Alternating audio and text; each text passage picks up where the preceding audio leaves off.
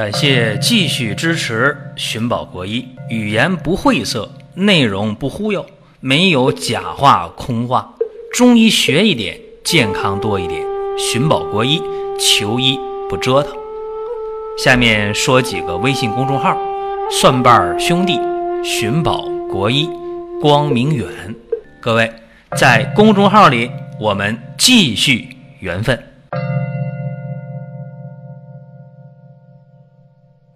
今天聊这个话题啊，叫做早搏，也叫偷停，是吧？说早搏，大家可能不理解。一说偷停，大家说哦，知道，心咯噔一下。其实啊，这个早搏啊，它就是一个抢跑的事情。正常心脏啊，它这个冲动发出呢，是在这个窦房结。如果发生在呃心房心室或者是房室交界。这都是不正常的。那么不正常的，他就是抢跑了，心脏呢咯噔一下，这个就叫早搏。那么早搏这个事儿到底需不需要治疗？治疗的话如何治疗？或者不治疗的话，到底有没有危害？今天和大家简单的说一下。首先呢，我们得知道，正常人也是可以有早搏的。你比方说熬夜了，或者喝酒喝多了，或者这个浓茶浓咖啡喝多了，或者情绪焦虑紧张，这是可以出现早搏的。所以说，你看做心电图的时候，可能偶尔发现一个早搏，或者说做那个二十四小时动态心电图 Holter 的时候，会发现早搏。这个时候呢，整个人可能没有什么。任何不良的感觉，这个呢就不用担心，不用管它。也可能呢连续熬夜、烟酒过度，出现早搏了。但是只要充分的休息或者把烟酒控制一下，怎么样呢？那早搏消失了，这些都不用管。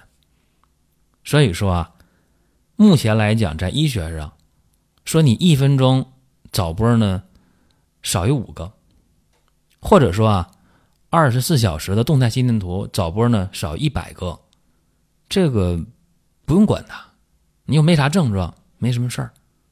但是呢，如果说又有早波，同时又有心脏的一些问题，比方说啊，有心肌炎、心衰、心脏瓣膜病变，或者冠心病、心绞痛。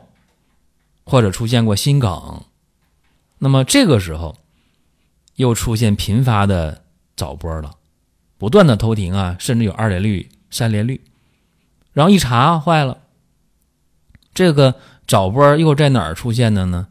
在心室出现的，那这个就挺危险，因为心室出现的实性早搏呀，它会出现什么呢？呃，实性心动过速。啊，或者更严重，发生这个心室颤动，就室颤，这个时候那就是要命了。这种心律失常啊，是可以出现不良后果的，可要命。所以说吧，这是早搏这个病的一些基本情况啊，和各位大体上说了一下。那有人说了，说这个好像可治可不治，是吧？那咱们就给大家举个例子啊，通过具体的事儿，我们来说明问题。这样的话，大家容易理解。有这样一个病号啊，三十来岁女性，突然呢就感觉哎呦，心慌、胸闷、气短、头晕、乏力，尤其这个左前胸啊，隐隐作痛，咋办呢？赶紧到医院一查，哦，心率呢一分钟七十下，这没问题啊。正常成年人心率在安静状态下六十到一百都没问题，所以说他心率一分钟七十下没有问题。但是偏偏发现了早搏了，哦，一分钟呢十到十二个早搏，这正常吗？不正常。我刚才说了啊，早搏的话，如果在一分钟不超过五个的前提下。问题不大。那这个一查哦，心律不齐啊，频发的食早，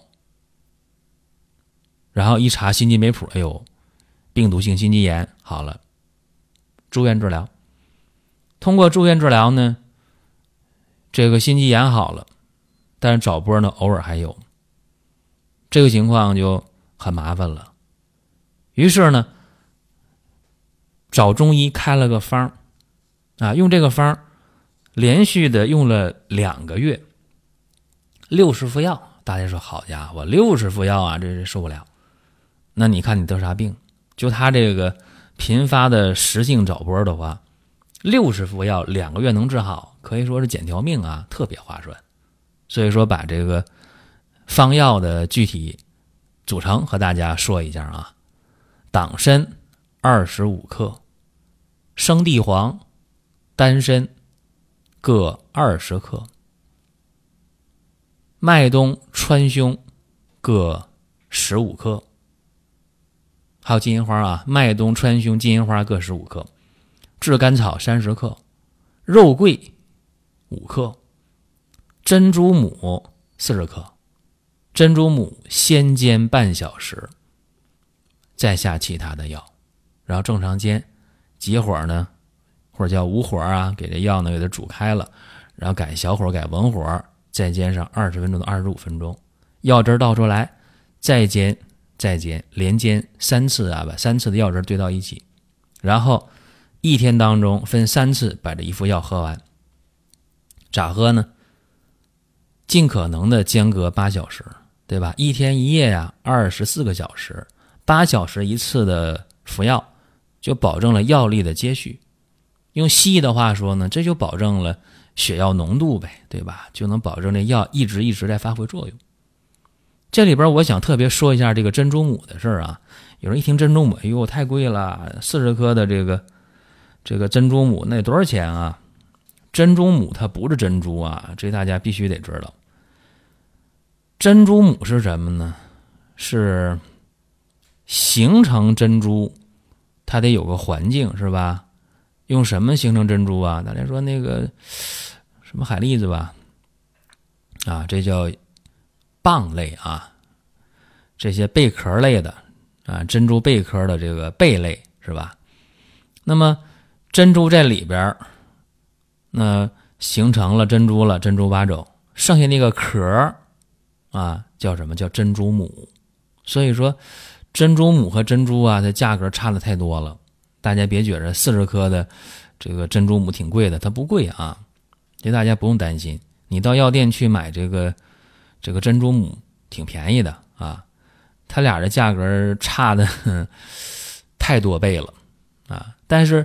大家不用担心，说那个珍珠母就那个蚌类那个壳啊，有药效吗？当然有药效了啊，它也有镇心定惊安神的作用啊，所以这个用吧，放心啊。只不过呢，得先煎啊，你不先煎的话，这这药效就发挥不出来啊。先煎半小时，然后再去煎其他的药，按刚才我说的这个方法，所以大家呢别着急。